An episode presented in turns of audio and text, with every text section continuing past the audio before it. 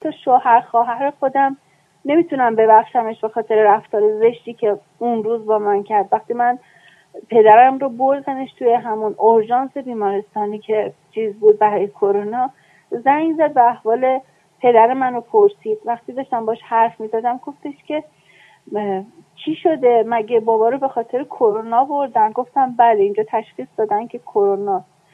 در جا خیلی با صدای بلند و مثل بدبختی، وای وای پس این کرونا گرفته، وای پس همه ماها کرونا داریم، پس بچه هامون هم کرونا دارن. ببین کرونا حتما ویروس خطرناکیه، حتما ویروس کشندهیه، حتما تعداد زیادی آدم بر اثر این ویروس از بین رفته و خواهند رفت در آینده. یعنی بحث بر سر تفکیک مقوله‌ای که در واقع خطرناک بودن ویروس با خطرناک بودن حاملان احتمالی ویروس و چیزهای دیگر، این تفکیک رو این آدم‌ها در واقع انجام ندادن.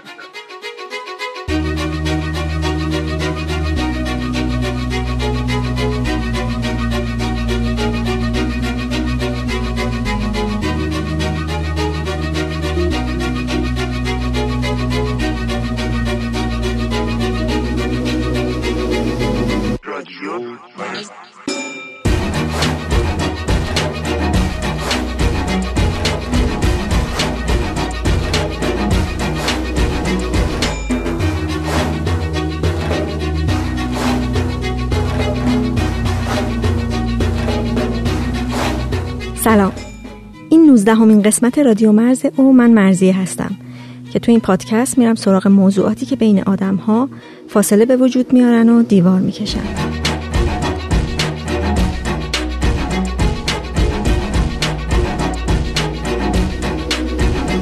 قسمت 19 روایت‌هایی از داغداران کرونا است و کسانی که عزیزشون رو بر اثر کرونا از دست دادن و فاصله‌ای که بین خودشون و دیگران احساس می‌کنن.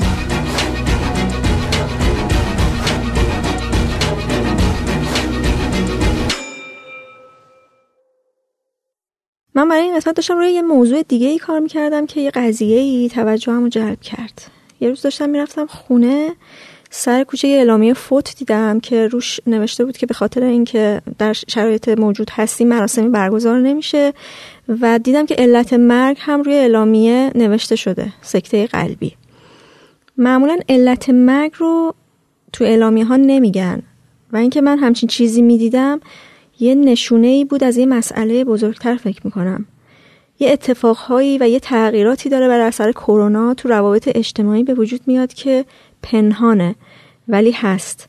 نمونه‌اش همین اعلامیه است که بازماندگان می‌خواستن به نوعی فاصله گذاری کنن بین خودشون و بازماندگان یک درگذشته بر اثر کرونا و با زبون بیزبونی از فشار اجتماعی این روزها داشتن میگفتن و می‌خواستن یه جوری اعلام براءت کنن انگار از قضیه.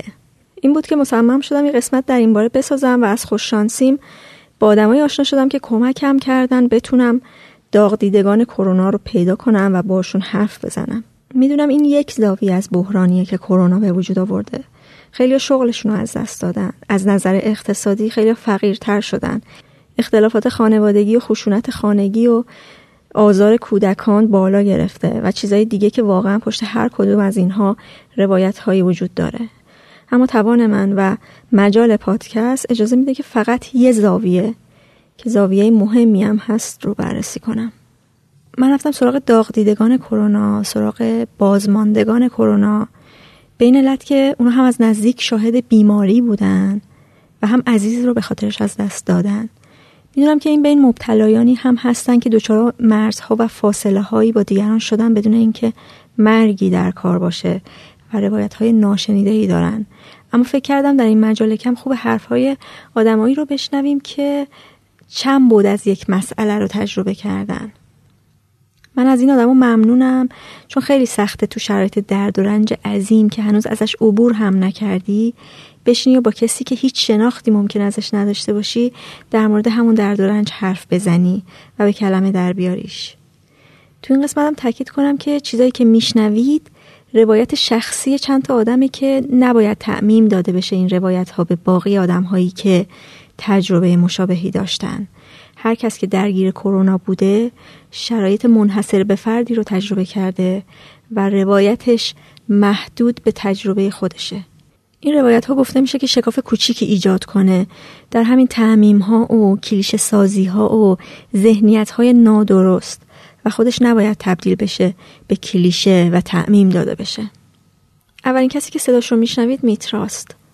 به خاطر شرایط کرونا این گفتگو تلفنی انجام شده و ممکنه که صدا شفافیت نداشته باشه و بعضی جاها هم نداره که باید ببخشید. میترا پدرش سرطان پروستات داشت و در حال شیمی درمانی بود. سرطان به کلیه ها هم زده بود و اینطور که خودش میگه دوز آمپولای شیمی درمانی بیشتر شده بود. هیچ علائمی از کرونا نداشت، ولی نه تب داشت، نه سرفه داشت، نه تنگی نفس داشت. یه نصف شبی که بلند میشه برای نماز صبح میخوره زمین و صبح چون خیلی کمردرد شدید داشته میبرنش بیمارستان، ازش نوار قلب میگیرن و آزمایش میگیرن و این چیزا و میگن که ریش هم درگیر سرطان شده. یه شب CCU میخوابه، یه شب ICU بستری میشه و بعد هم مرخصش میکنن و میره خونه. تو خونه ولی کمردرد ولش نمیکنه، همچنان کمردرد شدید داره و بعد از 2-3 روز که همچنان درد شدیدی رو تحمل میکرده یه دکتر خبر میکنن که بیاد خونه معاینه کنه، آمپول بزنه، مسکن بده و این کارا رو انجام بدن و انجام میدن. اما بعد که دکتر میره میبینن که وضع بدتر میشه، پدر میترا خیس عرق شده، دیگه سطح هوشیاریش انگار پایین اومده. زنگ میزنن به اورژانس و اورژانس میاد سرم میزنه و میگه که فردا ببریدش بیمارستان. تو بیمارستان کارهای مختلفی انجام میدن و یکی از کارهایی که انجام میدن اسکن ریه است که فوق تخصص ریه بهشون میگه که این به احتمال زیاد کروناست و باید بستری بشه. اما هیچ بیمارستانی بستری نمیکرده و میترا به خیلی جاها زنگ میزنه و قبول نمیکنن و با مشورت یکی از دوستاش تصمیم میگیره که پدرش رو ببره خونه، از اونجا اورژانس خبر کنه، چون اورژانس خودش میبرده بیمارستان و ترتیب بستری شدن رو میداده. و روایت میترا رو از جایی میشنوید که آمبولانس اومده دم خونه و مددکارهای اورژانس هم توی خونه هن. چیزایی که ما رو آزار میده اینه که مثلا پدرم دلش نمیخواست بره. وقتی من پدرم رو رسوندمش تو خونه گفت من یه 10 روز دیگه بیشتر زنده نیستم، بذاری همینجا بمونم، من نمیخوام بیام، من الان خستم، از تو من دکتر بودم، من میخوام این خود استراحت کنم. که این آقایونی که از استراحت اورژانس اومده بودن اونا قبول نکردن، گفتن اگر که دکترش گفته کروناست حتما باید بیاد، اگر که ایشون قبول نمیکنه بیاد ما باید زنگ میدم نیرو انتظامی و نیرو انتظامی ایشون رو میبره. که بابام دیگه اصلا به هیچ کدوم اصلا نگاه هم نکرد، بدون هیچ نظری نشستش روی ویلچر و برگشت و رفت. حسد که خواهرم خونه بود، بچه ها خونه بودن، مامانم بود، با هیچ کس حتی خداحافظی نکرد، فقط رفت. و این نه که خیلی سریع هم انجام میشد، اون آقایونی که اومده بودن با اون لباس ها و فلان و اینا هی سریع این مسئله رو داشتن تا بعد برگشتن به مادرم گفتن که شما خودت احتمالاً داری این ویروس رو تو بدنت و 14 روز از همه باید دوری کنی و تو خونه بمونی، از اینجا هیچ جا نرو. این حرفا رو زدن و دیگه من دنبال پدرم رفتم، من بودم و برادرم با هم دیگه همراه پدرم رفتیم تو حیاط که آمبولانس اومده تو حیاطمون. پدرم رو سوار به اصطلاح همین چیز کردن که باز اینا مثلا صحنه‌های اذیت کننده ایه.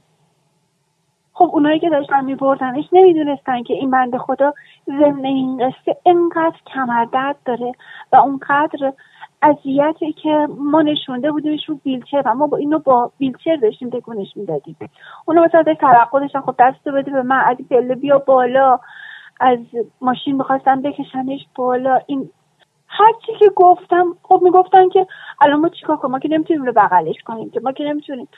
خب تا آدم بهشونم حقا میداد، خب چیکار کنم نمیدونم، شاید راهکار دیگه هم شاید میتونست داشته باشه. میترا و برادرش میرن بیمارستان همراه پدرشون و چند ساعت توی بیمارستان وای میسن که ببینن چی میشه.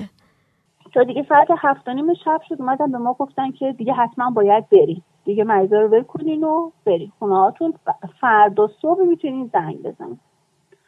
دیگه ما رفتیم و بهمون گفتن که فردا صبح زنگ بزن، یه شماره تلفن هم بهمون دادن. فردا صبحش ما زنگ زدیم به بیمارستان و گفتیم چی کارا بکنیم و گفتن که آره بردنش تو بخش. دیگه از زمانی که بابا رو بردنش توی بخش، دیگه ما مثلا من ظهر همون روز مثلا واسه بابام آب هویج و آب پرتقال و سوپ رقیق شده و اینا رو گرفتیم و بردیم با یه سری لباس و بسته بردیم دادیم اونجا و این، اما دیگه نمیشد مریضمون رو ببینیم و دیگه ما نتونستیم ببینیم. یه روزش که اون شکلی بود و فرداش هم که اومدیم سوپ و این دوشیزا رو ببریم که گفتن که حالش خوب نیست و داریم میبریمش ICU، احتمالاً دیگه شما شاید هم دیگه به دردش هم نخوره این چیزایی که میخوایم بیاریم. ما ضمن هر روز ما دو بار زنگ میزدیم، حالا چه من چه خواهرم اینا پیگیری میکردیم، یه بار صبح زنگ میزدیم با دکترش صحبت میکردیم، یه بارم عصر که کامل برامو توضیح میدادن، برامون میگفتن که چه کارهایی براش انجام شده، حتی حالات روحیش رو مثلا من میپرسیدم، گفتم مثلا حالش چطوره، ناراحته، نگرانه، چجوریه. که مثلا میگفتن مثلا گلبوله قرمزش اینقدر، آزمایش خونش اونجوری، تمام اینا رو برام توضیح میدادن. میخواستم بعد دیگه من اونجا هم که میرفتم بیمارستان مثلا واسش وسایل اینا که میبردیم مثلا نمیشدش که حرف بزنیم. روز اول که این شکلی، روز دوم هم که بردیم که با این وضعیت، من این وسط فقط ازشون خواهش کردم که این یه گوشی رو بدن بهش، صدای من رو بشنوه چون نمیتونه ما رو ببینه، فقط مثلا ما بتونیم تلفنی. اون موقع مثلا گفتن که این اکسیژن جلو دهنش هست و حالش هم خوب نیست، همکاری هم نمیکنه، قرص مرسش هم نمیخوره. گفتم خب اصلا فقط بذارین این صدای من رو گوش کنه و بفهمه که ما منتظرشیم. یه باش حرف زدم و اون ولی دیگه هیچی دیگه نمیتونست بگفت، فقط میگفت آها آها. دیگه هیچی، حرفای ما که تموم شد. اونم از اون تلفنه که بچه‌م اجازه بهم ندادن که تلفن اونجا بمونه، اونم تلفنم به ما دادن و اومدیم که دیگه من 26م بابامو بردم، تاریخ 1م روز صبح روز دوم به من تماس گرفتن ساعت 9 صبح که گفتن فوت شدن ایشون. چیزی که میترا رو آزار میده اینه که شاید پدرش بر اثر کرونا از دنیا نرفته و شاید همون سرطان بوده که زده بریه. چون دکتر اونجا به من اینو گفت، گفتش که ما میگیم این کروناست. به چه دلیل؟ به این دلیل که چه ریه سرطانی بشه چه ریه کرونایی بشه، هر دوش توی نتیجه عکس و CT اسکنی که داره جفتش یه شکله. حالا من نمیدونم واقعا این حقیقت داره یا اینکه نه. فرقش برای شما اینه که اگه سرطان بود پدرتون تو خونه میموند و اونجا از دنیا میرفت، نه توی بیمارستان. بله، اگر سرطان بود اون شکلی قریب نمیرفت، اون شکلی با دلگیری نمیرفت. ببینید اینا بخشاشون مثلا خیلی چیز بدی که داشت، من همیشه دلم مثلا دیدین که مثلا مریضای بدحال رو تو ICU تو فیلما نشون میدن، طرف توی پشت یه شیشه یه که خانواده‌اش میتونن ببیننش. خب باز اون تو اون حالتی که خودش هیچ چی رو نمیفهمه ولی اطرافیانش اینو میفهمن و اون رو میتونن ببیننش. این تو شرایطی بودش که پدر من زنده بود و اون میتونست ما رو ببینه. کاشکی شرایطی رو اینا مهیا میکردن که اگرچه از دور ولی اون مریض خانواده‌اش رو ببینه و خانواده بتونن اینا رو ببینن. خب اون محسوس کنم اون دوری بیش از حد هم طرف پیش خودش میگه خب منو که انداختن اینجا رفتم، کسی هم که الان سراغی از ما نمیگیره، من براشون بی‌معنی‌ام.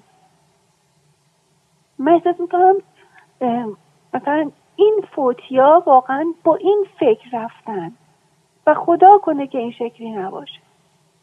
یا مثلا خواهرم باز اون هم به نوع دیگه از وجدان گرفته، اون هم مثلا میگه که چرا وقتی بابام رو من شنید تو به من گفتی که بابا کرونا داره، برست بچه تو بگی برو کنار، برو تو اتاق بیرون نیا؟ چرا اون موقع مثلا من ترسیدم؟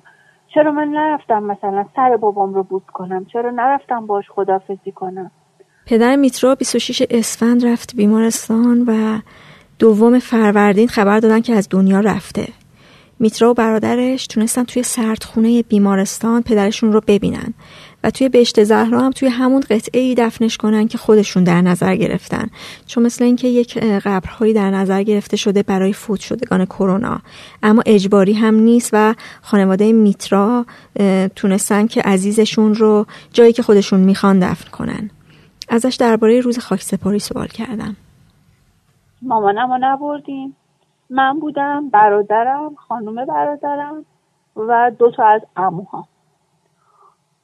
ماها رفتیم و این کار انجام شد و خیلی هم با احترام، مثلا اون شکلایی که نشون میدن و اون نمیدونم بیل مکانیکی ها و اون چیزایی که ما چیز دیدیم، نه اصلا این خبرها نبود. خیلی با احترام و خیلی قشنگ. اونا همشون لباس مخصوص، اون کسی که به صلاح رفتش تو اون گودی قبر و اینها لباس مخصوص داشت و خیلی قشنگ رفتار کردن. حتی قشنگ من فکر میکردم مثلا جسد رو از خودشون مثلا دور میکنن، ولی جسد خیلی قشنگ تو مشمع بود و خیلی خوب بسته شده بود و قشنگ جسد قشنگ بغلش کرد، حتی بغل کرد و بردش. اینا خیلی برام مهم بود که مثلا چون اون تصویر رو دیده بودن که از اون بالا پرت می‌کردن پایین. بعد از خاکسپاری مراسمی برگزار نشده و خانواده به بقیه توصیه کردن که دیدارها رو موکول کنن به بعد از کرونا و خرج مراسم هم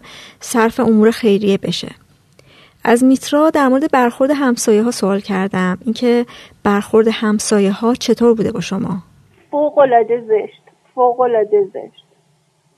یعنی به محض اینکه من حتی خواهر خودم نمیتونم ببخشمش به خاطر رفتار زشتی که اون روز با من کرد. وقتی من پدرم رو بردنش توی همون اورژانس بیمارستانی که چیز بود برای کرونا، زنگ زد به احوال پدر من رو پرسید. وقتی داشتم باش حرف میزدم گفتش که چی شده، مگه بابا رو به خاطر کرونا بردن؟ گفتم بله، اینجا تشخیص دادن که کرونا.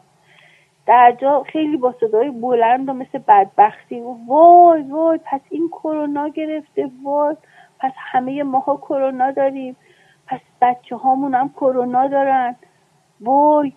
یه همچین حالتی که مثلا یعنی من واقعا اون نمیدونم، شاید الان مثلا من دارم با شما بگم، شاید شما اصلا این احساس رو نداشته باشید، ولی من اون موقع واقعا احساس میکردم که انگاری که داره مثل یک مجرم داره با پدر من برخورد میشه، که مثلا تو یه جرمی انجام دادی و تویی که کرونا داری، مثلا این که مثلا تویی که دزدی کردی، تویی که کار بد کردی. این از به اصطلاح شوهر خواهر من که البته من و پدر مادرم و این خواهرم اون چیز، ما توی هممون با هم دیگه توی آپارتمان زندگی میکنیم، حالا هر کدوممون واحدهای مختلفی داریم. اینه که مثلا این شوهر خواهرم چون که مثلا مدیر ساختمون هم هست، بعد من بهش گفتم چطور شما زنگ زدی؟ گفت چون که همسایه ها گفتن که انگاری که آمبولانس کرونایی اومده بوده، فکر میکنیم که پدر خانم شما رو بردن، اگر که چیز هستش. نه اینا رو حالا بعدش این شوهر خواهرم تعریف میکرد که حالا هر روزم نیادش همین قصه رو تعریف میکنه که انگار از خودش سوپرمن بسازه. این مثلا اینکه از حرفاش اینه که اینا به من زنگ زده بودن، همسایه ها پشت سر همدیگه زنگ می زدن و می گفتن که آسانسور رو چه شکلی می خواهید ضدعفونی کنید، راپله رو چه شکلی ضدعفونی می کنید، برای حیات می خواهید چیکار کنید، ما بچه داریم، ما فلانیم. ما بلافاصله که پدرم رو داشتن می بردن، همین آمبولانس که مثلا ما همراهش داشتیم، ما وقتی که داشتیم می رفتیم سمت آسانسور، من برگشتم و به خواهرم اینا گفتم. خواهرم و مادرم و اینا همه تو خونه بودن و دختر خودم. من بهشون گفتم که همه خونه رو ضدعفونی کنین، خودتون حواستون به خودتون باشه و حواستون جمع باشه به این موضوع که ما این شکلی داریم میریم. که بلافاصله بعد از رفتن من، خواهرم و مادر امینو سری رفته بودن مثلا اتاق پدرم و هر چی که بود و شسته بودن، همه چیزو ضد عفونی کرده بودن، همه کارو کرده بودن و حتی بعد از اینها اومده بودن کلید پریز پشت در رو رفتن توی آسانسور، خود آسانسور رو همه رو گرفته بودن با وایتکس و اون ضد عفونی کننده‌ای که داشتن همه رو ضد عفونی کرده بودن. ولی با این حال باز هم یک سره انگار تلفن‌های همسایه‌ها بوده. البته میگم اینا همچنان که این همسایه‌ها منو یه وقتا مثلا توی آسانسور میبینم میگم مثلا با هم دیگه انگار همچنان مثلا وقتی ما رو میبینم میگن این دختر اون کسیه که مثلا پدرش کرونا گرفته بود، اینکه این اون خانواده است که کرونا گرفته بودن و همچین حالتی. کنجکاویایی که دیگران معمولا اینجور وقتا دارن شما رو اذیت کرد یا نه؟ من سعی کردم خیلی خیلی خودم رو مثلا یه جورای تحملم رو خیلی ببرم بالا، ولی بله واقعا آزاردهنده است. کنجکاوی هاشون واقعا تو بعضی از موارد خیلی اذیت کننده. مثلا هم که سوال میکنن چه جوری مبتلا شدن از این جنس، و یکی این و یکی این که دقیقاً تو مفهوم جملاتشون درک میکنی این رو که اینی که داره از تو میپرسه بابات با کرونا رفت، بابات کرونا گرفت، منظورش اینه که من از تو میترسم، تو کرونا داری؟ خانواده شما الان کرونا دارن؟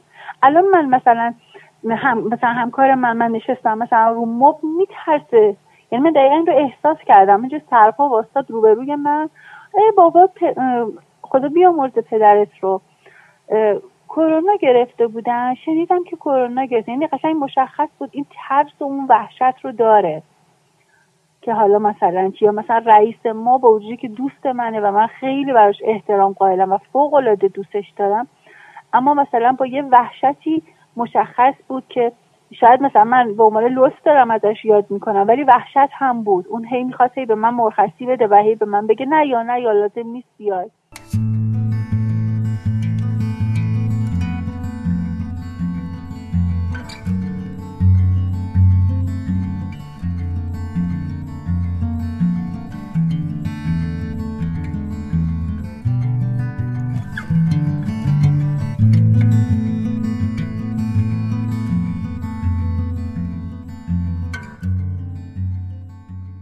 همونطور که میترا گفت یکی از چیزایی که عذابش میده این تصمیم بوده که پدرش رو ببرن بیمارستان بستری کنن و دیگه اینکه در روزهای آخر نفهمیده که پدرش توی چه شرایطی بوده و نتونسته باهاش ملاقات کنه و باهاش حرف بزنه.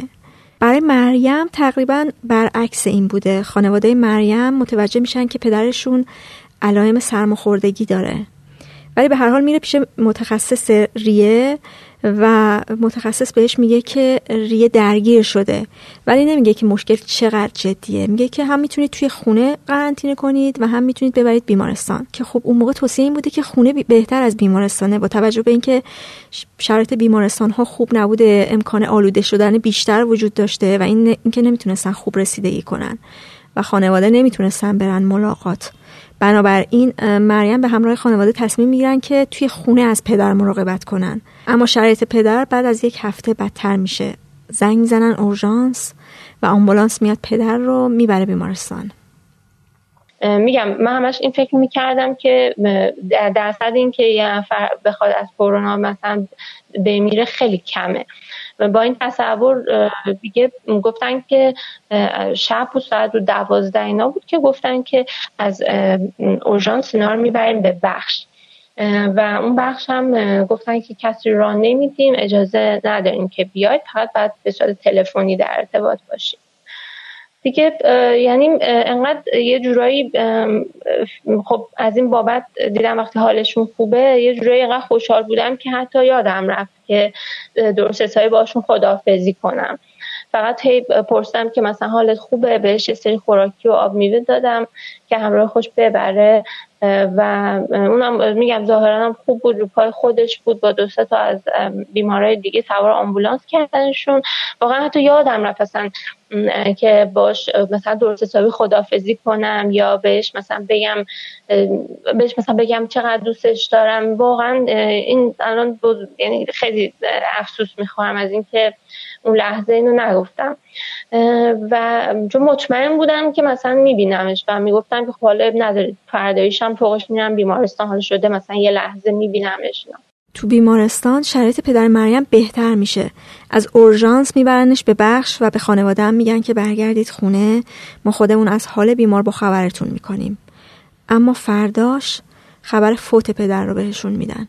بیمارستان اصلا برای ما توضیح نداد چه اتفاقی افتاده. این خیلی وحشتناکه، برای اینکه شما همش تو ذهنتون هی قضیه رو مرور کنین و هی براتون علامت سوال باشه که آیا مثلا چه اتفاقی افتاد، کوتاهی از ما بود، کوتاهی از دکتر بود، کوتاهی از بیمارستان بود، یعنی چی شد که پدر من مثلا یعنی فقط یه شب، یعنی چند ساعت فقط توی بیمارستان زنده موند. یعنی بیمارستان نتونست با اون هم امکانات حتی یه شب پدر منو زنده نگه داره مثلا، و هیچ توضیحی به ما ندادن که دقیقاً چه اتفاقی افتاد. یه برگه فقط به ما دادن، روش نوشتن که بله کووید 19 بود و ایشون فوت شدن. یعنی حتی به ما نگفتن که اصلا ایشونو آی سی یو بردن، اگه نبردن چرا نبردن، چه حالتی مثلا چه اتفاقی افتاد. با اینکه من حتی به من گفتن تو اون بخشم نرو، اونجا هم رفتم و سعی کردم با پرستارا صحبت کنم، ولی بازم واقعا چیزی دستگیرم نشد اصلا. تو رو هرچند بعدش پیگیری کردم بازم جوابی نیامد. تستم که ظاهرا نمیدونم تستی که گرفته بودن خیلی تست مثل این که کاملی نبوده، تستش هم نتیجه نداده. یعنی ما فقط یه سی تی اسکن داریم و همین. تستش هم الان 34 روز گذشته دیگه، جوابی نیامد و آخرین تماسی که با بیمارستان داشتم نتیجه این شد که تست کامل نبوده، در نتیجه جوابی نداره یا اصلا شاید فرصت نکنن تست بگیرن. خب من حق میدم شرایط بیمارستان ها واقعا چیز بود، ولی به هر حال میدونید پدر ببین شما هرچی هم از رادیو و تلویزیون مثلا میگیم که تمام دنیا درگیر شده، نمیدونم فلان درصد میمیرن، ولی وقتی که پای خودتون و مخصوصا حالا عزیزانتون خانواده‌تون درگیر باشه دیگه برای شما 2% و 20% و 10% نیست، برای شما یه اتفاق 100%، یعنی انگار که شما کل زندگی یعنی 100% تمام مثلا همه چیتون رو از دست دادین، تمام دنیا یعنی دیگه واسهتون مهم نیست که اصلا داره چه اتفاقی میفته. واسه همین و میگم علیرغم همه این که واقعا درک میکنم شرایط پرستارا و پزشکا، من دیدم واقعا وحشتناک بود، ولی به هر حال در مورد یه انسان داریم صحبت میکنیم و انسانی که برای خانواده‌اش عزیز بوده، پس حق دارن که یه مقداری حالا میتونستن یه هفته بعد، 2 هفته بعد، نمیدونم الان که تقریبا یه ماه بیشتر گذشته هنوزم فرصت نکردن که برای ما یه مقدار شفاف سازی کنن که اصلا چه اتفاقی اون موقع توی بخش افتاد که پدرم یهویی اینقدر ناگهانی مثلا یعنی از دنیا رفت. این موضوع واقعا هنوزم ناراحتم میکنه، هرچند که خب دیگه پدرم بر نمیگرده، ولی خب به هر حال ناراحتم میکنه. از مریم در مورد شرایط خاکسپاری پرسیدم، گفت که تونستن تقریبا با شرایط عادی پدرشون رو دفن کنن و در همون قطعه‌ای هم دفن کنن که خودشون میخواستن. خیلی واقعا انسان‌های خوبی هم بودن اونجا، همون کسایی که اونجا رو میکندن زمین و هم به ما خیلی با ما همکاری کردن. یعنی واقعا اون لحظه من احساس می‌کنم وقتی انقدر بعضی غریبه‌ها انسانیت دارن و باهات با محبت رفتار میکنن و اصلا هیچ خب ابراز ناراحتی از این که حالا مثلا اون مریض مثلا خب دیدید که به شکل خاصی میبندن و به حالا مثلا متفاوت. واقعا من تا به امروز تو این مرحله از مراسم خاکسپاری هیچ وقت نبودم، تا حالا ندیده بودم، هیچ تصوری نداشتم، ولی خب باز خیلی حالا همه چی خیلی مرتب و خیلی چجوری محترمانه بود خوشبختانه. و یه جوری مثلا اون آقایی که خب اونجا رو حالا داشت میکند و بعد مثلا یه سری کسای دیگه که اونجا بودن با ما همکاری کردن که انگار مثلا داشتن عزیز خودشونو خاکسپاری میکردن، یعنی اینقدر محترمانه مثلا برخورد کردن که یعنی واقعا برای من اون لحظه غم حالا اینکه چرا بقیه نیستن یه جورایی نمیدونم، حالا چون گفتین رسانه مستقله یه جورایی راستش خوشحالم بودم، چون من اون مراسم به اون شکل واقعا نمیپسندم. خیلی هم راستش با جمعیت چی میگن توی خیلی ارتباط برقرار نمی‌کنم، یعنی هر کی تو این جور شرایط سخت خلوت‌تر باشه درسته ممکنه بهم سخت‌تر بگذره ولی راحت‌ترم و که همش مجبور نیستم هی میدونید هی بخوام به فکر این باشم که حالا الان من مثلا اینجا صاحب عزام بعد نمم رفتارم باشم، دیگران چی میگن، نمیدونم حالا تعارف کنی. مریم گفت که مراسمایی که توی این شرایط میگن برای خودش کارکردی نداره، اما در عین حال میدونه که اگه این مراسم ها برگزار میشد مادرش شرایط روحی بهتری داشت و بیقراری هاش طولانی ادامه پیدا نمیکرد.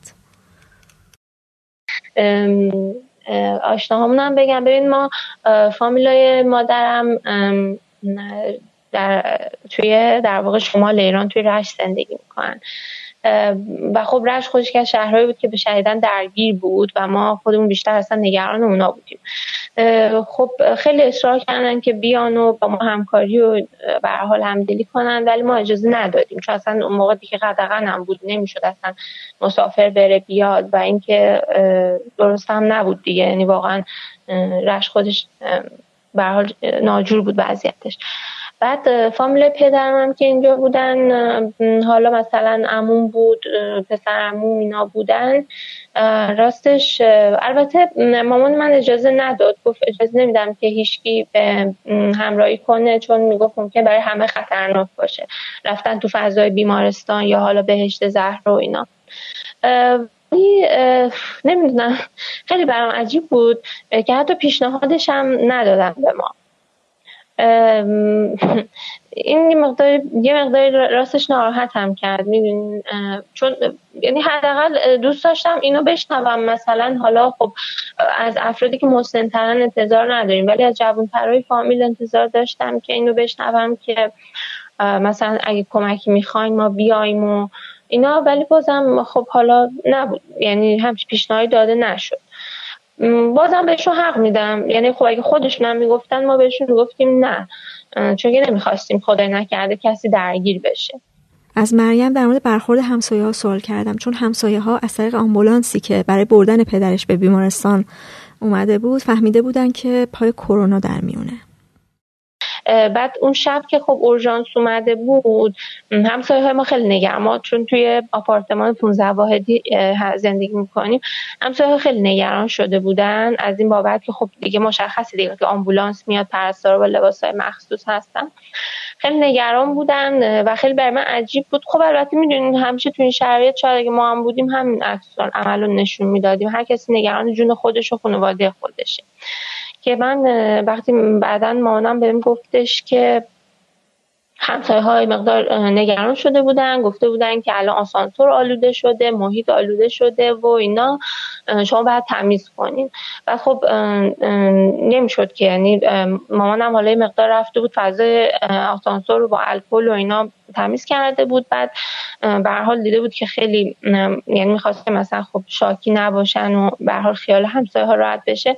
فردا صبحش هم ما زنگ زدیم از یه مرکزی برای سم‌زدایی اومدن که خب چقدر بابت پیدا کردن اون در واقع ما اذیت شدیم. یعنی خب این چیزیه که تو این شرایط واقعا باید یه مرکزی باشه، یعنی ما برمون اصلا هزینهش مطرح نبود، فقط نمی‌دونستیم واقعا از کجا و به کی مثلا باید بگیم. چه خیلی گشتیم تو اینترنت، جستجو کردیم تا یه عده اومدن و حالا هم دیگه خودشون میگفتن هم سهم ما مورد تایید وزارت بهداشته و به هر حال دیگه آپارتمان و اون مثلا یه مناطقی شو که فکر می‌کردیم آلوده باشه اونا رو سمباشی کردیم، حتی خونه رو، اتاقی که پدرم بود و یعنی کلا همه چی رو آماده کرده بودیم که پدرم برگرده. مثلا من جا خوردم، یعنی خب تو اون شرایط وحشتناک که مثلا یعنی واقعا خیلی وحشتناک بود، اون ما چجوری مثلا نگران بودیم که مثلا آمبولانس، من همش میترسم اگه دیر بیاد مثلا پدر من خفه بشه، نتون نفس بکشه. بعد مثلا اونا اومدن، بعد خب بعد پدرم میگه مثلا نمیفهمید چه اتفاقی داره میفته و به زور مثلا بلندش کردیم و خب هیچکی نبود، یه پرستار بود، مامانم من نمیذاشتم نزدیک شه مثلا، خود خیلی نبود، ولی خب میدونین میتونم یه جوری بهشون حق میدم دیگه، میدونین وقتی خودم رو جای اونا بذارم منم نگران خودم و خانواده‌ام میشم. شاید اگه قضیه مثلا برای یکی دیگه از واحدها اتفاق میافتاد ما هم همونقدر میترسیدیم. ولی خب حالا اینکه تو این شرایط شما درجا تلفن بزنید به همسایه‌تون بگین که حالا همین الان برو مثلا آسانسور رو تمیز کن یا مثلا یه همچین چیزی، این خورده بنظرم دور از انسانیت. مسئله دیگه این بودش که خب تلویزیون میگفتش که به هیچ وجه کفشاتون رو نبرین داخل خونه.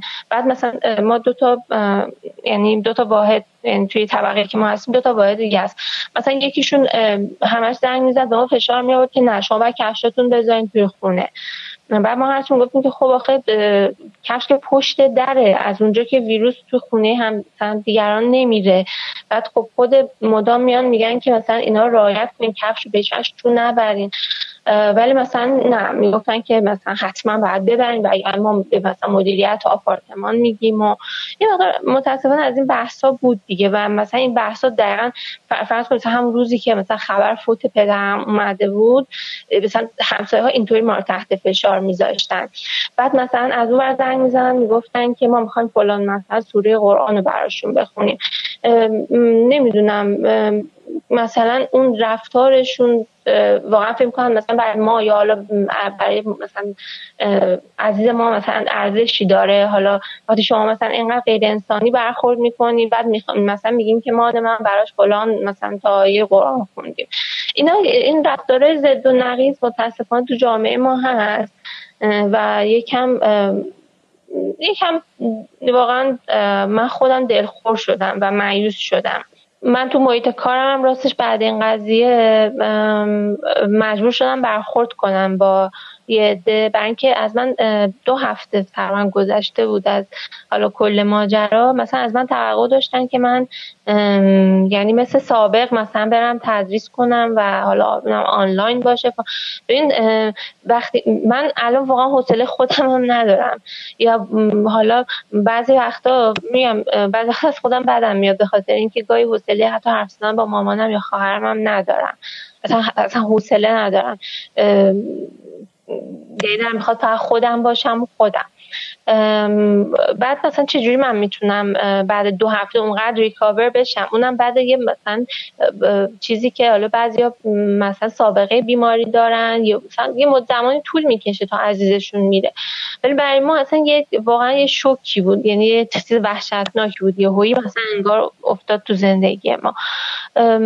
خیلی سخت بود، نمیتونستم یعنی میتونی یه جوری که اگه که انگار مردم باید ببینن تو داری زجه میزنی، خودتو به خاک میمالی، مثلا غش میکنی میری بیمارستان، اگه اینا رو ازت نبینن فکر میکنن که تو کنار اومدی با قضیه، گوش میدی. و من خودش آدمی نیستم که مثلا بگم خیلی احساس ناتوانی بود، یعنی در درونم میکنم، ولی اینکه به دیگران بروز بدم بگم وای مثلا الان من رفتم و وای نمیدونم خودم به خاک بمالم و مثلا خیلی جیغ و داد، مثلا یه نفر زنگ میزنه جیغ و داد بزنم، اینطوری نیستم، حالا ناراحتیامو این شکلی بروز نمیدم و واسه همینم دیگران فکر می‌کنن خب این اوکی دیگه، مثلا مثل قبل دیگه، حالا بیایم مثلا همون شیوه ها رو همون بقیه کارا رو باش ادامه بدیم.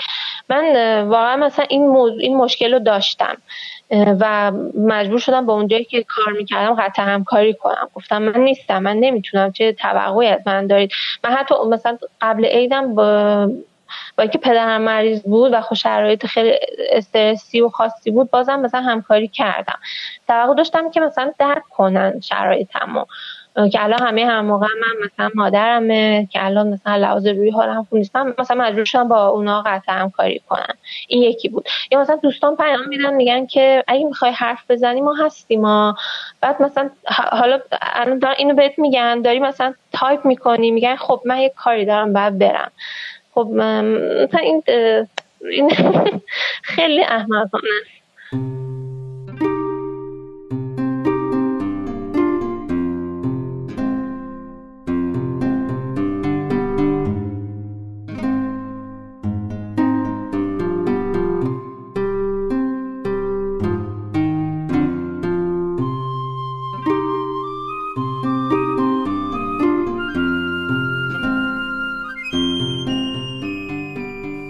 توی یه سری از ویدیوها و تصویرهایی که پخش شده دیدیم که درگذشتگان کرونا رو با شرایط خاصی دفن میکنن که واقعا هم شرایط غریبیه.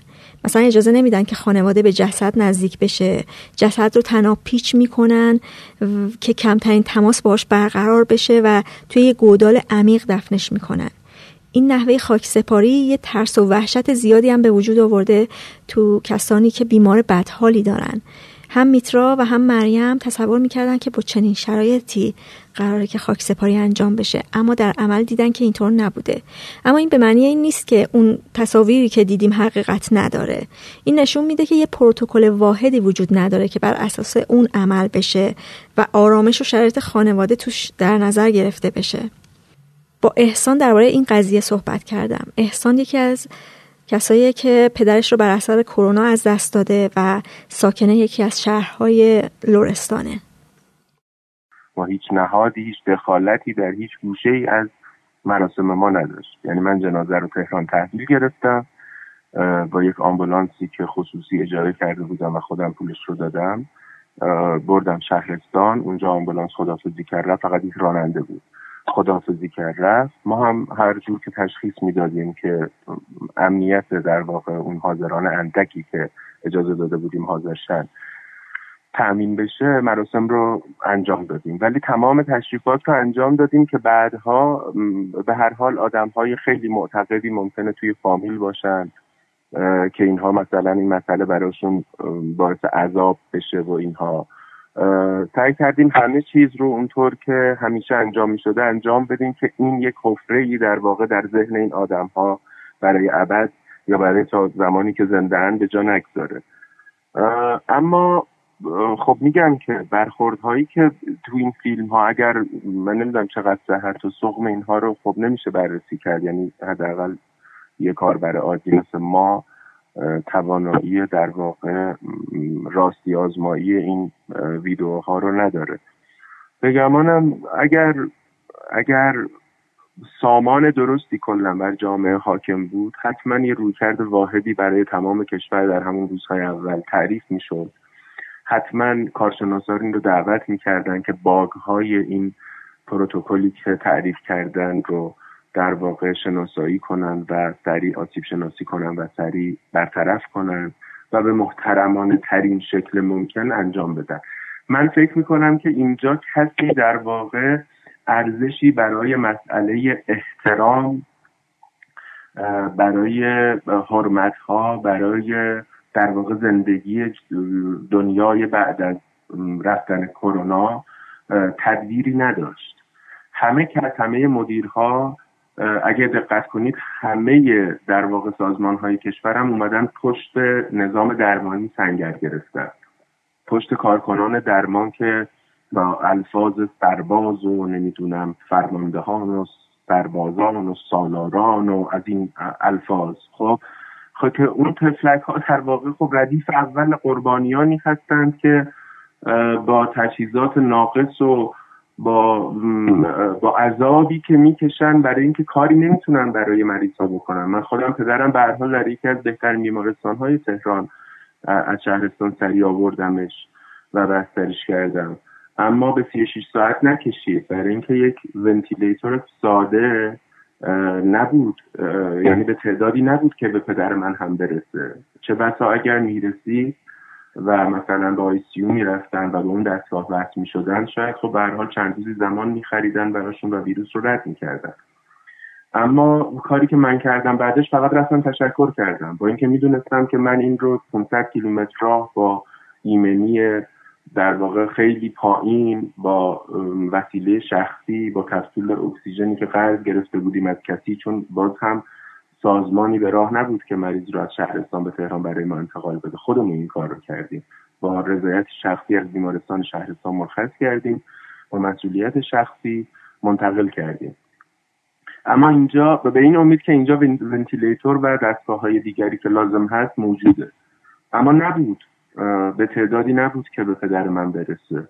ولی هیچ شکایتی هم من نکردم، چون میگم با ساختاری میدیدم که اینها تفلک‌ها کنشگرانی هستن که فرستاده شدن جلو با کمترین تجهیزات و بالاترین ریسک کاری و مسئول خدمتن دیگه این تفلک ها که مسئول این که چرا مثلا دستگاه اکسیژن به تعداد کافی نیست یا لوله گذاری نای برای همه انجام نمیشه که نیستن. که این هم تفلک ها با کمترین استراحت مرتب داشتن شیفت میدادن و کاری از دستشون در واقع ساخته نبود.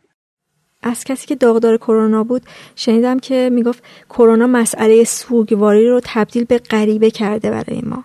این برای احسان هم مسئله بزرگی بوده.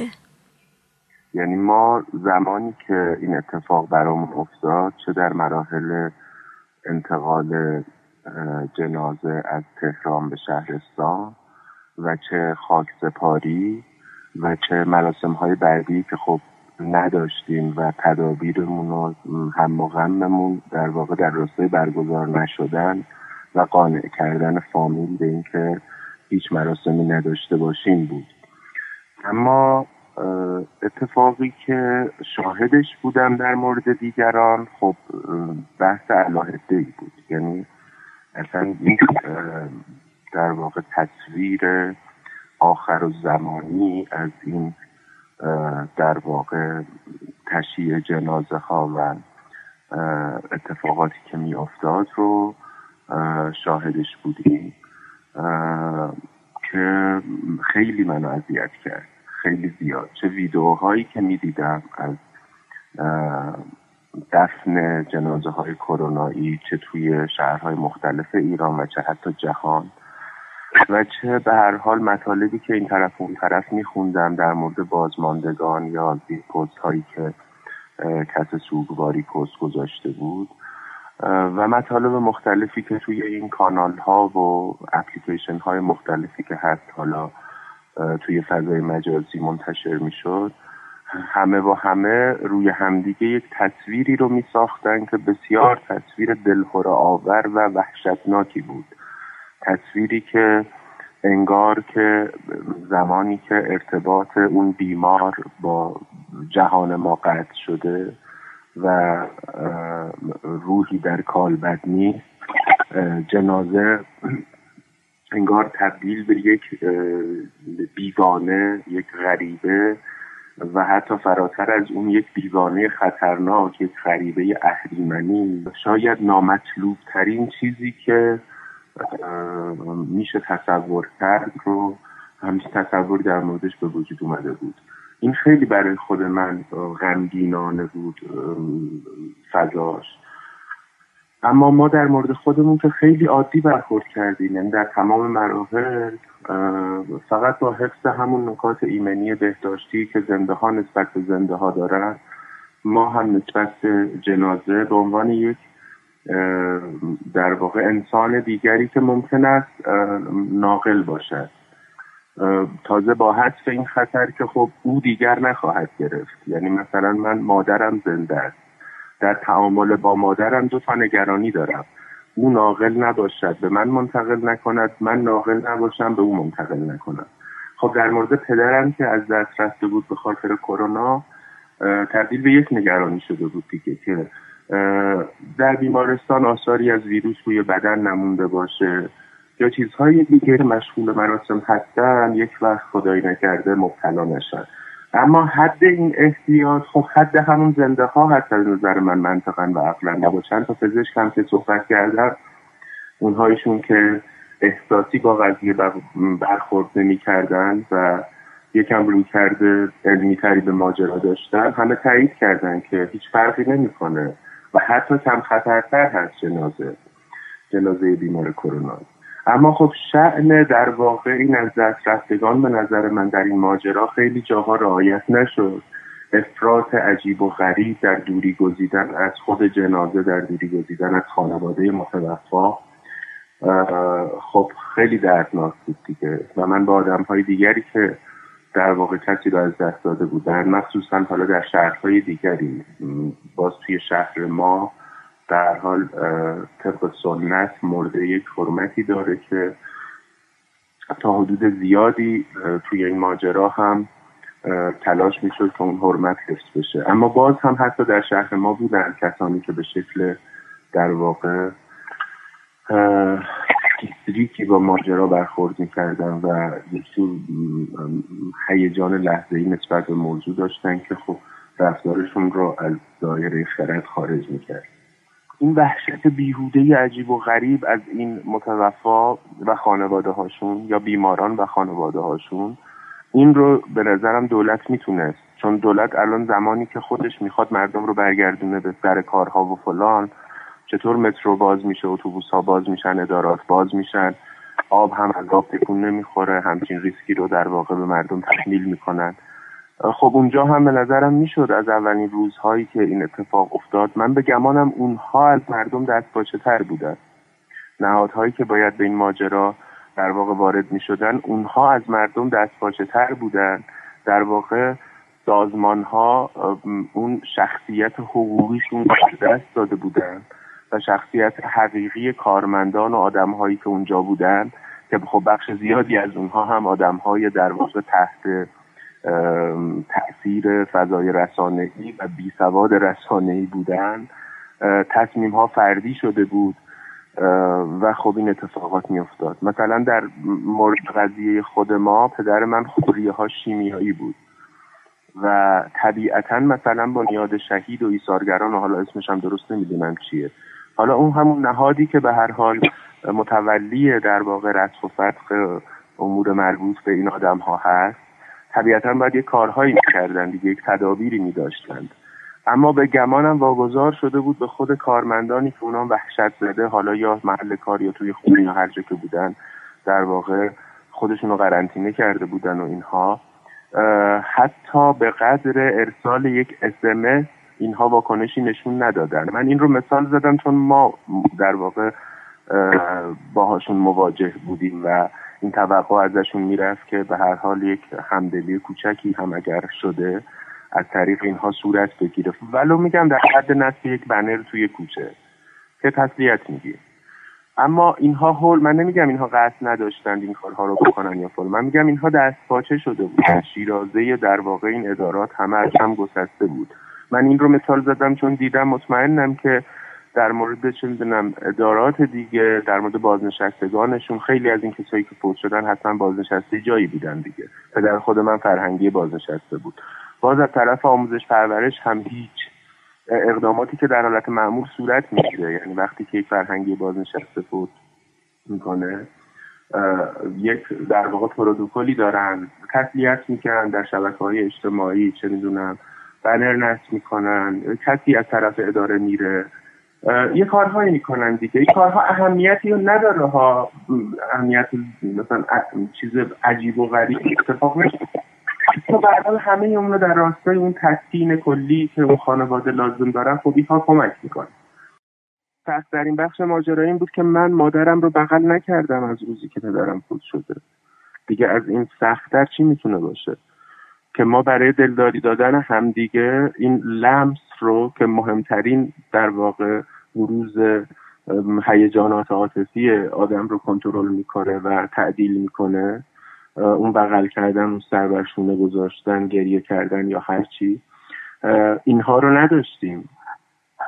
هرها ما نداشتیم که این سوگوارانه این دوران، حتی کسایی که در واقع بر اثر حادثه دیگری توی این روزها در واقع سوگوار میشن، اینها رو هم فراموش نکنیم. فقط متوفا و خانواده متوفای کرونا این نیست که با این مسئله درگیر بودن. هر کسی که در این دوران به دلیل تصادف، به دلیل سرطان، به دلیل سکته، به هر دلیلی سوگوار شده، شرایط مشابه شرایط ما رو تجربه کرده، هیچ تفاوتی نداره. یعنی به هر حال مردم از هم میترسن دیگه، از اینکه ناقل باشن. الان کرونایی خودش یک در واقع هویته، یک جور متمایز کننده یک گروه از سایر گروه‌های اجتماعی. خب و متاسفانه وقتی که شما عضو یک گروه باشی، یک در واقع محدودیت‌هایی رو تحمل می‌کنید چون عضو یک گروهید و یک امتیازاتی دریافت می‌کنید به خاطر اینکه عضو گروهی. یعنی شما زمانی که میگید مثلا ما آذربایجانی های مقیم تهران، این یک ما داره و یک دیگری. شما ممکنه خیلی مثلا امتیازات رو در مقابل دیگران از دست بدید به خاطر این، اما در جمع ما آذربایجانی های مقیم مرکز یک ما هستید، اهداف مشخص، منافع مشخص، تکیه دارید، حسینیه دارید یا NGO دارید اگر مذهبی نباشید یا چیزهایی از این دست. به هر حال کامل همبستگی دارید که برای شما مزایا و مضراتی داره عضویت در این گروه. ولی گروه کرونایی ها در واقع یه لیبل هست، ارزشی به عنوان گروه، به عنوان انسان هایی که گرد هم آمدن با هدف خاصی و منافع خاصی رو دنبال می کنند و اینها نداره. برای همین خب به ساده ترین شکل ممکن شما در واقع در یک گروهی طبقه بندی میشید و لیبل اجتماعی میخورید که برای شما هیچ منفعتی نداره غیر از این که باعث تحمل نگاه‌های سنگین یا فلان میشید.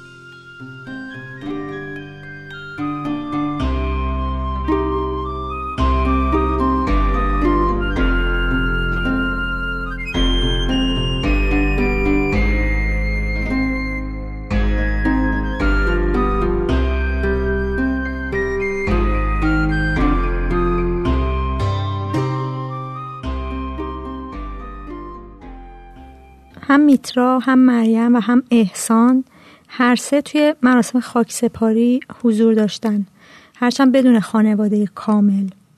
اما سایه که در ادامه صداشو میشنوید به دلیل اینکه کانادا زندگی میکنه نتونست در مراسم خاکسپاری پدرش شرکت کنه، که البته میگه خانواده هم نتونستن جنازه رو از نزدیک ببینن. پدر سایه بر اثر کرونا از دنیا رفت، برای کار رفته بود تونکابون و چند وقتی بود که اونجا زندگی میکرد و همونجا هم به کرونا مبتلا شد. تنها دوره‌ای هم که رفتن از خونه بیرون واقعیتش برای روز رأی‌گیری رفتن که ما خیلی هم بهشون اصرار کردیم که نرن، ولی اعتقادشون بر این بود که من حالا خیلی آدم در واقع انقلابی نبودن، ولی اعتقادشون بر این بود که به عنوان مسلمون ترجیح میدم شرکت کنم، حتی مطمئنم که رأی باطل هم داده بودم، ولی گفته بودم من دوست دارم که رأی گیری شرکت کنم. رفته بودن و بعدش از اکی روزنامه خریده بودن، اومده بودن خونه و همون با درگیریشون شد، یعنی در واقع همون روز دچار بیماری شدن که از اون روز به بعد دیگه از خونه اصلا نتونسته بودن خارج بشن. بلافاصله ما یه دو روز بعدش منتقلشون کردیم تهران، متوجه شدیم که علائم بیماری رو دارن، منتقلشون کردیم تهران، بیمارستان امام بستری بودن، هلوش 12 روز در ICU بستریشون کردن چند روزی و بعد آوردنشون بیرون به خاطر اینکه جا نداشتن، آوردنشون بیرون در صورتی که بابا هنوز خوب نبودن، متاسفانه جا نداشتن. بابا رو منتقل کردن به بخش معمولی که خیلی هم بخش شلوغی بود و این باعث شد که بابا بدتر بشن، حتی خیلی اصرار داشتن که برگردوننشون به ICU، منتها متاسفانه موافقت نکردن، گفتن نه اکسیژن خونش اوکیه. و حتی روزی که ایشون صبحش فوت کردن عصرش بابا رو مرخص کردن، گفتن که دیگه ببریدشون خونه، در خونه نگهداریشون بکنین، براشون اکسیژن تهیه بکنید. خیلی طول کشید که ما بتونیم اکسیژن پیدا بکنیم با قیمت‌های نجومی، تقریباً یه چند ساعتی شبانه روزی در واقع همه بسیج شدن تا بتونن یه اکسیژن، دستگاه اکسیژن پیدا کنن و در واقع ساعت 12 شب اون دستگاه رو به ما رسوندن. قرار بود 8 صبح برن دنبالشون بیارنشون خونه که متاسفانه 5 صبح فوت کردن. از سایه در مورد شرایط پدرش توی بیمارستان پرسیدم. متاسفانه کسی نتونست ببینه و تو فاصله 12 روزی که بابا بیمارستان بودن تنها دیداری که خانواده تونستن بابا داشته باشن مامانم و خواهر کوچیکم بودن که 1 بار از پشت پنجره. پدرم خیلی هم اصرار داشتن، خیلی بیقراری میکردن، خیلی دلتنگی میکردن، خیلی دلشون میخواست بیان خونه، ولی خب متاسفانه صلاح نبود چون بقیه درگیر میشدن. زمانی که خب تو مراقبت‌های ویژه بودن که به هیچ عنوان تو قرنطینه بودن اصلا اجازه نداشت کسی ببینتشون. اون زمانی که آوردنشون یه بخش دیگه که بخش بسیار شلوغی بود، بازم بخش کرونایا بود، قرنطینه بود، ولی اونجا اجازه دادن که مامانم و خواهرم از پشت پنجره چند دقیقه برن ببیننشون. رفتن و چند دقیقه بیشتر ندیدنشون از پشت پنجره. اون روز خیلی شوک شدن چون بابا به شدت وزن کم کرده بودن و اصلا بابایی که وارد بیمارستان شده بود با بابایی که خواهرم و مامانم دیده بودن زمین ترسمون متاسفانه فرق میکرد. در مراسم خاکسپاری هم فقط خانواده درجه یک حضور داشتن. از اینکه نتونستیم به هر حال اون متوفی رو در آغوش بگیریم، لحظه‌ای که داره میره باهاش خداحافظی بکنیم، مخصوصا برای من که دور بودم و تمام این صحنه ها رو من در واقع از پشت قاب تلفن میدیدم. خب نمیتونستم مادرمو بغل بگیرم، خواهرمو بغل بگیرم، دلداریشون بدم یا اونا دلداری بدن منو. مسلما بسیار سخت بود، هم در باورپذیریش تاثیر داشت، هم در تحملش. من حتی در خاله و شوهر خاله خودم که رابطه بسیار نزدیکی با خانواده ما داشتن، تو این مدت اصلا در واقع با مامان من ارتباط نداشتن، نیومدن، فقط از طریق تلفن بوده، تماس تلفنی بوده، در صورتی که همه در غرب تهران ساکنن و بسیار نزدیکن از نظر بعد مسافت. در هیچ کدوم از مراسم شرکت نکردم به دلیل اینکه خاله من بیماری ریوی دارن و بسیار اگر درگیر بشن خب بسیار خطرناکه. اوایل نیومدم به دلیل اینکه فکر می‌کردم ممکنه مامانم و خواهرم سر ناقل باشن، ولی برای خیلی از افراد دیگه هم تو خانواده این حالت نبود. مثلا خانواده دیگه، افراد دیگه تو خانواده پدریم بودن که اومدن، با اینکه ما بسیار تاکید کردیم که نه یا این و نکنین، ولی گوش ندادن. خوشبختانه مامانم و خواهرم هم ناقل نبودن و حالا این اتفاق خاصی نیفتاد، ولی به هر حال این نگرانی بوده، قطعا این نگرانی بوده.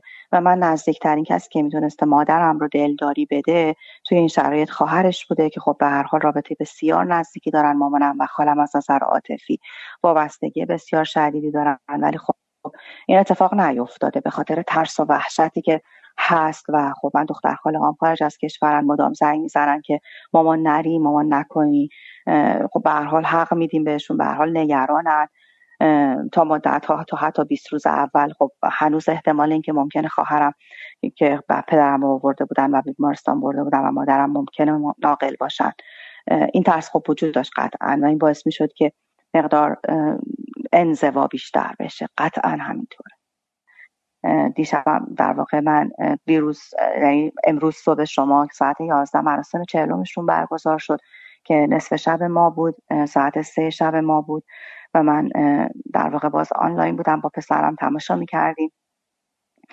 خب بیشتر از هر چیزی میتونم بگم بچه من خیلی آسیب خورد توی این شرایط، چون تا حالا هیچی از در واقع از دست دادن و مرگ و در واقع مراسم و خاکسپاری و این دو چیزا رو تجربه نکرده بود، چون ایران متولد نشده، ایران زندگی نکرده، مراسم ندیده اصلا. اون حالت سنتی گریه، زاری، نمیدونم قرآن، اون حالت در واقع سوز و اندوهی که آدما دارن رو اصلا تجربه نکرده. گریه منو خیلی ندیده. خیلی برای بچه من در واقع شوک آور بود این شرایط. به هر حال ولی دستش درد نکنه همراهی کرد. دیشبم خب نصف شب پا شد، ولی با ترس و باز مقدار اون حالت اضطراب شدید و برای خب میگم سخت بود برای من، مخصوصا خیلی سخت بود. خب خواهر من گوشی رو گذاشته بود و یه تاج گلا در واقع رو میز که من بتونم مراسمو ببینم، بعد گوشی افتاد. من در واقع نصف مراسمو داشتم و آسمون خدا رو میدیدم و نمیتونستم صدا بزنم کسی رو که بیاین این گوشی افتاده، من نمیتونم مثلا شماها رو ببینم، آدمایی که دارن میان رو ببینم. روزی که من برای خواهرم خیلی متاسف شدم، خیلی خیلی ناراحت شدم به خاطر اینکه بیشترین سختی رو خواهر کوچیکه من که خب به هر حال اینوالو بود، درگیر بود که پدرم رو ببره به بیمارستان و حالا مواد غذایی رو براش برسونه و اینا، در واقع اون بیشتر از همه ما توی این مسئله درگیر بود. روزای آخر یکی از پرستارا به شدت اصرار میکرد که خانواده ما نباید برن و پدرمو ببینن. میگفت خیلی عذر میخوام، مگه دیوانه اید؟ واسه چی بیاید اینجا؟ مگه میخواید بیاید درگیرشین؟ پرستار دیگه به خاطر اینکه پدرم بیقراری کرده بود، یه خانمی بود، زنگ زده بود و به خواهرم گفته بود که بیاید حتما بیاید ایشون رو ببینید. حالا در صورت مادر من و خواهر من یک بار رفتن. بعد روزی که در واقع پدرم به رحمت خدا رفتن، خواهرم و خواهر کوچیکم و شوهر خواهرم رفتن که دنبال کارهای در واقع کفن و دفن باشن، تحویل گرفتن در واقع جنازه پدرم، همون پرستاری که به خواهر من زنگ زده بودن به خواهر من گفته بودن این شماره که آخرش 207 مال توه؟ خواهرم گفته بودن آره، و با لحن بسیار زننده‌ای بهش گفته بودن خیلی بی‌انصافی، چرا نیومدی پدرتو ببینی؟ واقعا فایده اون حرفی که خواهر من شنیده چیه؟ و خواهر من تنها کسی که این حرف رو میدونه و بهش گفته منم، نه به مامانم گفته که خب حالا مثلا عذاب وجدان مامانم بیشتر بشه، نه به اون یکی خواهرم گفته، چون خواهر وسطی من خیلی بیقرارتر از همه ماست، خیلی بابایی تر بوده به قول معروف، شاید به قول خودش خب خیلی بیقراریش بیشتره. و فایده گفتن اون حرف چی بوده من واقعا نمیدونم، یا حکمت گفتنش چی بوده من نمیدونم، و خب این باعث شده که عذاب وجدان وحشتناکی رو به خواهر من بده. به هر حال مامانم خیلی از این که نتونسته، مامانم خب خیلی براش مواد غذایی، برای اینکه قرار بود صبحش مرخص شه بیاد خونه، مامان من براش کلی مواد غذایی تهیه کرده بود، کلی ماسک و لباس و نمیدونم اینا، خودش با دست نشسته بود دوخته بود که بابا میاد خونه خودش پذیرایی بابا رو بکنه، اینا الان همه هست تو خونه جلو چشمشه. خب اینا رو میبینه ناخودآگاه آتیش میگیره، میگه اصلا کاش خودم مراقبت کرده بودم، مدام تو فکرش درگیر اینه که شاید کوتاهی شده اکسیژن بهش نرسوندم وگرنه بابای من نفس کم نمی آورده.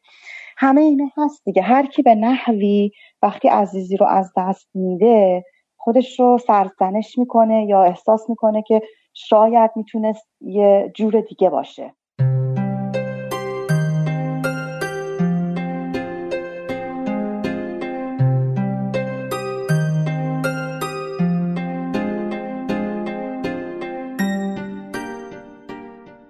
من سعی کردم با یه طرف دیگه یه ماجرا هم صحبت کنم که از یه زاویه دیگه هم یه روایتی داشته باشیم. بنابراین با مهیا نادرخانی صحبت کردم که پزشک متخصص طب اورژانسه و در هفته‌های اخیر تو بیمارستان فیروزآبادی تهران با بیماران مبتلا به کرونا زیادی سر و کار داشته. ازش خواستم از تجربه شخصیش در این مورد بگه. خیلی این وحشت رو دارن. حتی من یه موردی داشتم که بیمار سرپایی بود، خانم جوانی، من حالا یه نظرم درگیری دیگه داشت ولی اصلا مورد بستری نبود که با اینکه ایزولش بکنیم به خاطر سرکاری داشتیم، نفسش خیلی مشکلی هم نبود، ولی با اینکه خیلی با آرامش گفتیم به خانواده کوچولوی درگیری داره، فقط خب حواستون باشه که اون رو رعایت بکنید. یعنی به طور ناگهانی که همه خانواده رفتن این مریض تنها موند، رهاش کردن و این انقدر برای ما عجیب و تأسف بار بود که ما تماس گرفتیم با دوستیم، اصلا ایشون مثلا شرایطش خوب میشه، حالا اونش خوبه، دیواری زمینه نداره، تنگی نفس میگیره، شما اگه اوست رو رعایت بکنید اصلا منتقد نمیشه دیگه. با کلی مثلا آموزش و اصرار بعد یک ساعت تازه مریضشون رو بودن. این خیلی شرایط بدی بود، مریضم خیلی ناراحت شده، گریه کرده، حقم داشتم، هم اون فشار بیماری و اضطراب اینکه در آینده چه میشه و هم این برخوردی که باعث شده بود شدید سخت میشه. اینا هم هر متاسفانه. حالا یه چیز دیگه هم که وجود داره، خیلی اصلا نمیپذیرن که بیمارشون مبتلاه و هر چقدر هم اکتیویه میخونیدی، آزمایش میخونیدی و ما درگیری اینطوری هم داریم، به هیچ عنوان نمیپذیرن و اصلا چون حالا میگن که اون کاری بوده که تماس نداشته، فقط توی منزل بوده و متقاعد کردن اینا هم خیلی سخته، بازم به خاطر اون پیش زمینه انگی که وجود داره توی ذهنش. شما مثلا تجربه شخصیتون اینجوری بود که مثلا کسی از دست بره و نمیدونم مثلا برخورد خانواده‌ای که میفهمه که عزیزش رو از دست داده خیلی تفاوتی داره با مثلا موردهای دیگه، یعنی قبل از دوران کرونا تفاوتی شما احساس کردین؟ بله خیلی تفاوت داره و مشکل اصلی اینه که ابهام وجود داره که آیا خودشون و افرادی که با این فرد زندگی میکردن چقدر شانس اطلاع دارن، یعنی فرد تو اون لحظه عزیزترین کسش رو ذهنش میاد معمولا که اون در کنار این فرد زندگی میکرده و احساس میکنه که در شرف این که یک نفر دیگر رو هم از دست بده و یا خودش مبتلا باشه، این خیلی به طور واضحی باعث شد واکنش ها تغییر بکنه، حتی سوگواری نمیکردن، توی ابهامی فرو میرفتن که الان ما باید چی کار بکنیم، چه اتفاقی میخواد بیفته. مدت ها مثلا من داشتم که نمیرفتن، یعنی نشسته بودن جلوی در بیمارستان و اصلا نمیدونستن باید چیکار کنن که الان خودشون دارن تست بدن اینکه در واقع چیکار بکنن. و مسئله بعدی بازم مراسم تدفین و اینکه نمیتونن هیچ مراسمی رو برای این افراد بگیرن. این هم دلمشغولی دیگه‌ای بود که اینا داشتن.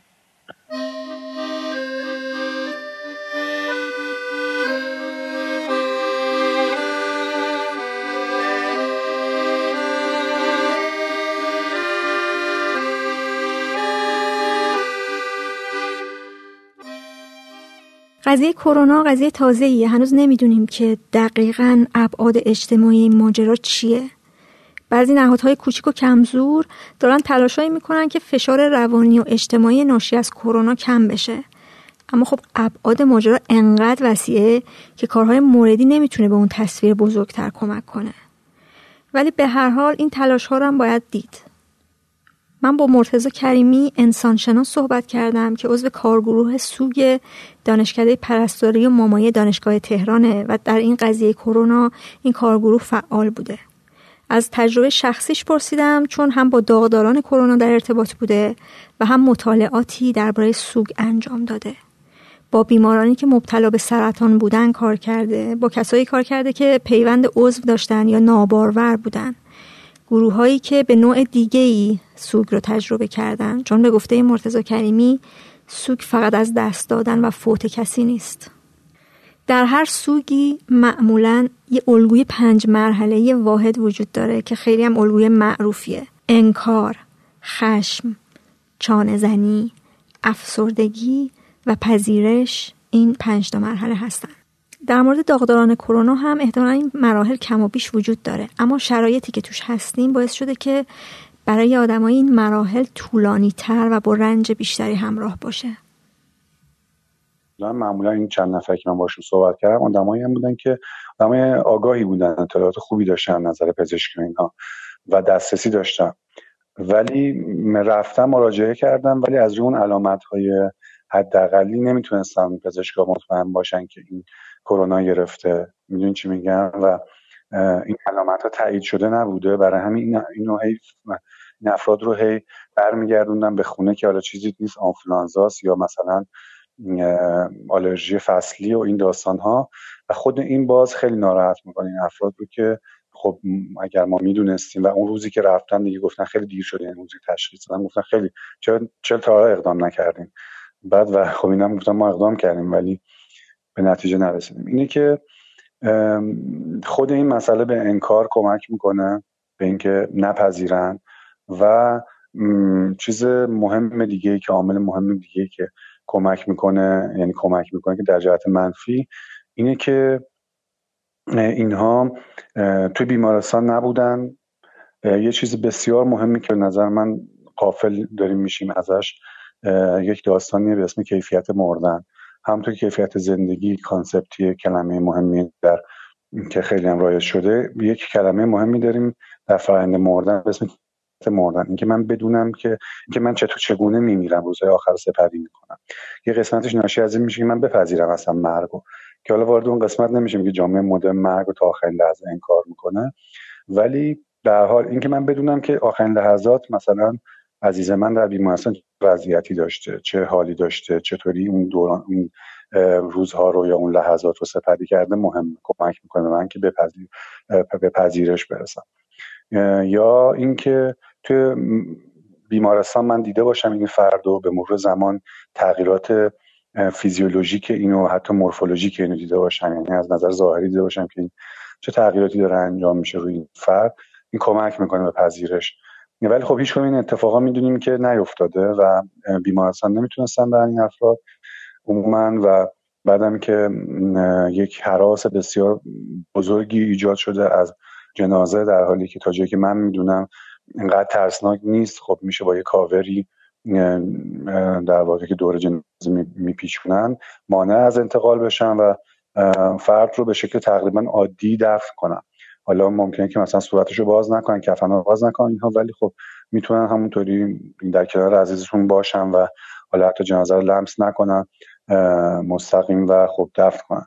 این اتفاق هم نمیافته و بنابراین همه اون مراحلی که طی میشده در گذشته، در مراسمایی که ما داشتیم، از شستن حتی جنازه گرفته تا اینکه شما شاهد این باشید که جنازه داره از مثلا سمت خونه حتی میره به سمت قبرستان، اینا همش کمک میکنه به اینکه شما به مرور زمان به این پذیرش برسید که خب عزیزم من داره کم کم از من به لحاظ فیزیکی جدا میشه. چون خود این جدایی فیزیکی یک داستان بسیار مهمیه که شاید به چشم نیاد، ولی این داستان رو در واقع مناسک که مربوط به مرگ انجام میدن. وقتی که شما شاهد این هستین که عزیزتون داره خاک میشه و به مرور زمان خاک ریخته میشه روش، آخرین ودا، خود اون آخرین ودا بسیار مرحله مهمیه برای اینکه شما آخرین تصویر رو، آخرین مموری رو داشته باشید از اون عزیزتون، برای اینکه شما میخواید وارد یه رابطه جدید با اون فردی که از دست دادید بشین و اون رابطه‌ای که قبلا داشتین رو ترک کنید و برگردید به احتمالاً اون خونه‌ای که اون عزیزم توش بوده، ولی با یه رابطه جدید. یعنی همچنان اون فرد مدت‌ها حضور خواهد داشت، با شما زندگی خواهد کرد به لحاظ روانی، حتی شاید مثلا بعضی اعتقاد داشته باشن به لحاظ روحی. بنابراین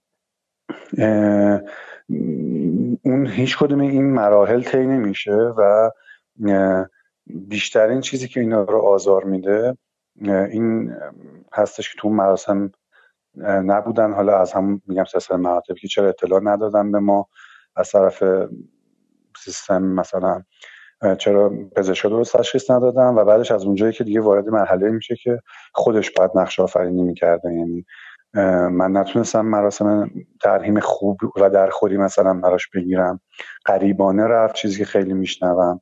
نه تنها حمایت اجتماعی از این افراد که مورد انتظاره، یعنی به شکل عادی و روتین ما این حمایت رو داریم بدون اینکه هیچ هزینه براش بکنیم، هیچ زحمتی براش بکشیم، هیچ انرژی براش بذاریم. حتی این حمایت بعضی وقتا انقدر زیاده که ما خسته میشیم ازش تو شرایط عادی.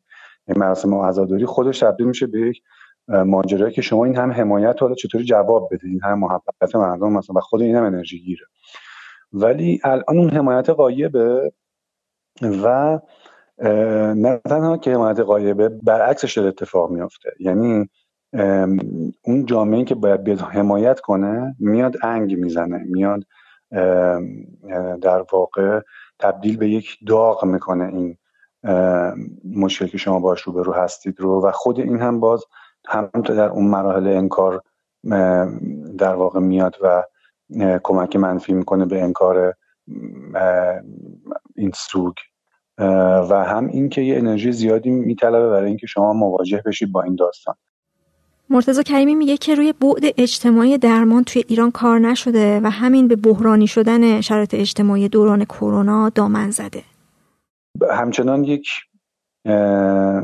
مسئله بسیار مهمی وسط هست و به نظر من این ناشی میشه از اینکه در واقع این اپیدمیک و پاندمیک بودن این بیماری و اینکه بسیار پزشکا اصرار زیادی داشتن بر اینکه این مسئله رو خیلی بحرانی تر از اون چیزی که شاید هست نشون بدن، برای اینکه مردم مراقبت کنن. یعنی شاید بعدی آموزش بهتری به مردم میدادن به جای اینکه بیان با ترس و با ایجاد وحشت و با اهریمنی کردن این بیماری و اینکه ما بریم به مبارزه این و این دشمنه و مثلا نمیدونم ویروس خبیث نمیدونم فلان و اینا منحوس و اینا، به جای این دارها اگر میرفتن سراغ آموزش صحیح. و البته این هم یه چیز ساختاری، یعنی شاید واقعا ممکن نبود در فرصت کم این چیزی که بعد سالها روش کار میشد. خب این کاره انجام نشده، تو نبعد اجتماعی سلامت کاری انجام نشده و حالا پزشکی که فقط ابزارش آمپول و نمیدونم بیمارستان و بستری کردن و کنترل بیش از حد توی مثلا محیط خودشه، هیچ تسلطی نداره روی خارج از محیط خودش، خارج از بیمارستان. اونجا دیگه دانش اجتماعی میخواد که نه اون موقع روش کاری شده نه الان مراجعه میکنم به متخصصین. و بنابراین یک ترس عمومی به وجود آمده و این ترس عمومی طبیعتا منجر میشه به اون فرایند استیگماتایز کردن و انگ زدن که خب وقتی شما مردم انقدر میترسونی طبیعیه که من اگر کسی از کنارم رد میشه و مثلا سرفه میکنه من ممکنه مثلا با آدم درگیرم بشم دیگه، انقدر نگران سلامت خودم باشم، یا ممکنه مثلا کسی افتاده باشه زمین و من کمکش نکنم. حالا چه برسه اینکه یک فرایندی طی شده و یعنی در واقع اون فرایند انگیزنی که ما بهش میگیم تثبیت شده توسط پزشک، یعنی مشخص شده که این فرد به دلیل کرونا فوت شده. خب اصلا این فضای روانی که ایجاد میکنه طبیعتاً آسیبزاست دیگه و اون اطرافیان یعنی بازماندگان حتما آسیب میبینن، هم حالا به دو دلیل دیگه، هم اینکه کسی رو از دست دادن که این شکلی بوده، خب توی مراسمش ممکنه مردم شرکت نکنن، اینا، همین که این نگرانی وجود داره که خود این افراد هم ناقل باشن، حالا هرچند اینا برن مثلا آزمایش هم بدن و اینا، ولی این ترس وجود داره که خب اینا ممکنه ناقل باشن و بنابراین اون حمایت صورت نمیگیره. حتی ممکنه که به این دلیل باشه که مثلا از راه دور هم صورت نگیره، به این دلیل که اگه من الان زنگ بزنم ممکنه که از من بخوان که مثلا حالا برم اونجا هم حضوری تسلیت بگم، یا ممکنه که چون من صحبت که میکردم بعضی وقتا میشنیدم که میگن که ما مثلا به فلانی گفتیم که بریم ببینیمش، حالا توی خیابون ببینیم همدیگه، مثلا من برم دم درش و فاصله 3 متری اصلا همدیگه رو ببینیم، یا مثلا برم تو حیاط وایسم اون تو بالکن باشه با هم. ولی اینا هم رد شده این درخواست، برای اینکه میگم اون ابعاد غیر قابل کنترلش توی ذهن فرد میاد و میگه حالا شاید مثلا اینو خواست بیاد تا دم در اومد و خواست حالا بیاد بالا، من نتونم بهش بگم نه یا بالا، بنابراین از همون اول میگم نه، اصلا میدونی همه اون ارتباطهای حتی عادی رو قطع میکنم که از راه دور داشته انجام میشد. یه مسئله دیگه ای هم که توی این شرایط وجود داشت و گفتنش فکر میکنم که خیلی مهمه این بود که اقلیتی فدای آرامش اکثریت شدن.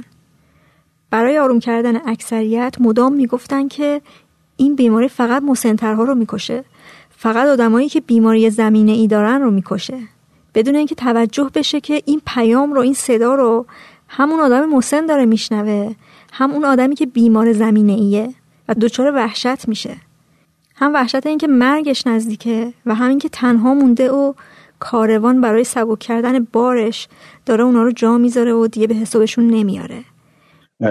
خب من دوستانی داشتم که پزشک بودن، پرستار بودن و در بخش مربوط به کرونا داشتن کار میکردن و چیزی که به من منتقل کردن بود که این ترسی که کسی که بیماری زمینه‌ای داره یا سنش زیاده اگر اینو بیماری رو بگیره خیلی خطرناکه و این در واقع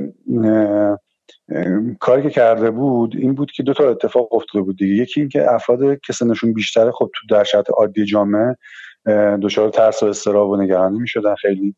دوم که اگر این افراد میگرفتن کرونا رو، این رو مساوی با مردن میدونستن و خب هر فیلمایی که پخش میشد که خیلی دردناکه فلان و اینا و خود حرفایی که مسئولین میزدن که این مرگ خب با تو همه با مثلا تنگی نفس و اینا هست، خب این باعث میشد که اون افرادی که مبتلا بودن و در بیمارستان بودن هیچ امیدی به درمانی نداشته باشن و این بسیار ناجوانمردانه است و به خاطر اینکه حالا بجز اینکه در واقع کیفیت درمان اثر میذاره، بجز اون در واقع که همون داستان کیفیت مردن رو بسیار دردناک میکنه. برای اینکه من حقمه که بمیرم، اصلا خب باشه، یه اتفاق هر کسی یه جوری میمیره دیگه و من این حقو دارم که با خیال راحت و آسوده و بدون احساس گناه یا بدون احساس اینکه من الان یک موجود اهریمنی هستم، بدنم الان منشأ یک چیز بسیار خطرناکه به قول شما،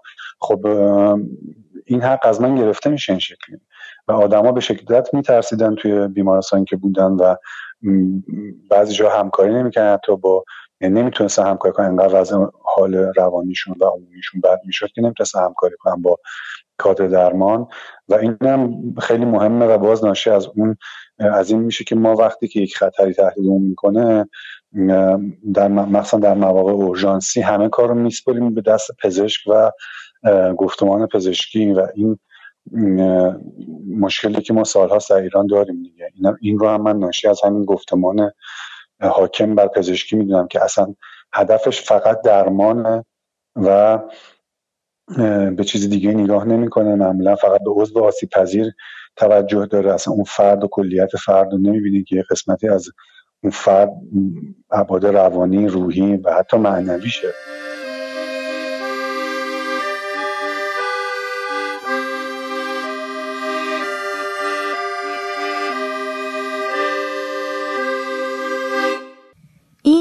19مین قسمت رادیو مرز بود.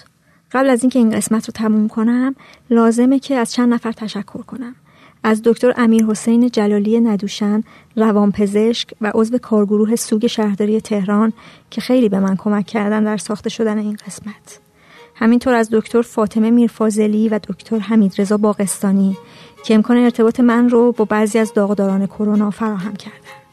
ممنونم ازشون و ممنون از مهدیار آقاجانی که موسیقی شروع و پایان پادکست رو ساخته. مرزیه، اردیبهشت 1399.